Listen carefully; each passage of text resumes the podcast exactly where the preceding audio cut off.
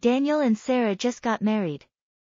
They are all young, enthusiastic and have a dream to build a beautiful life for themselves.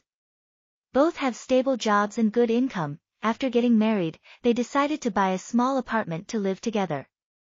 The apartment is located in a quiet neighborhood, close to parks and schools.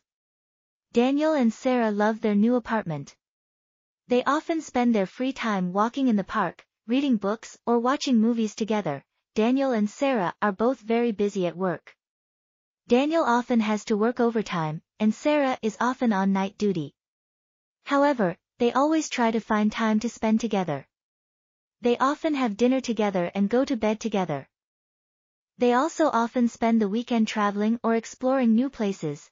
Once, Daniel had to work overtime until the next morning. He was very tired and wanted to go to bed immediately. However, he knew that Sarah was waiting for him at home.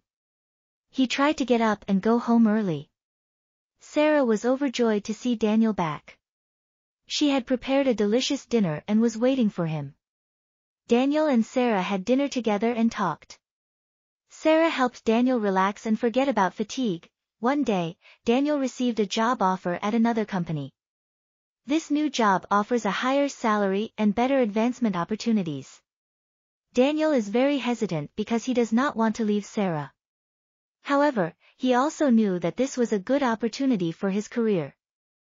Finally, Daniel decided to accept a job offer at the new company. Sarah is very sad when Daniel has to go away on business.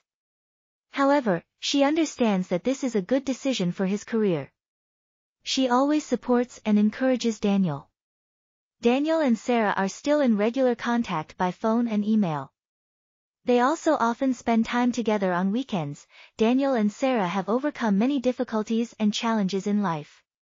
However, their love is still strong.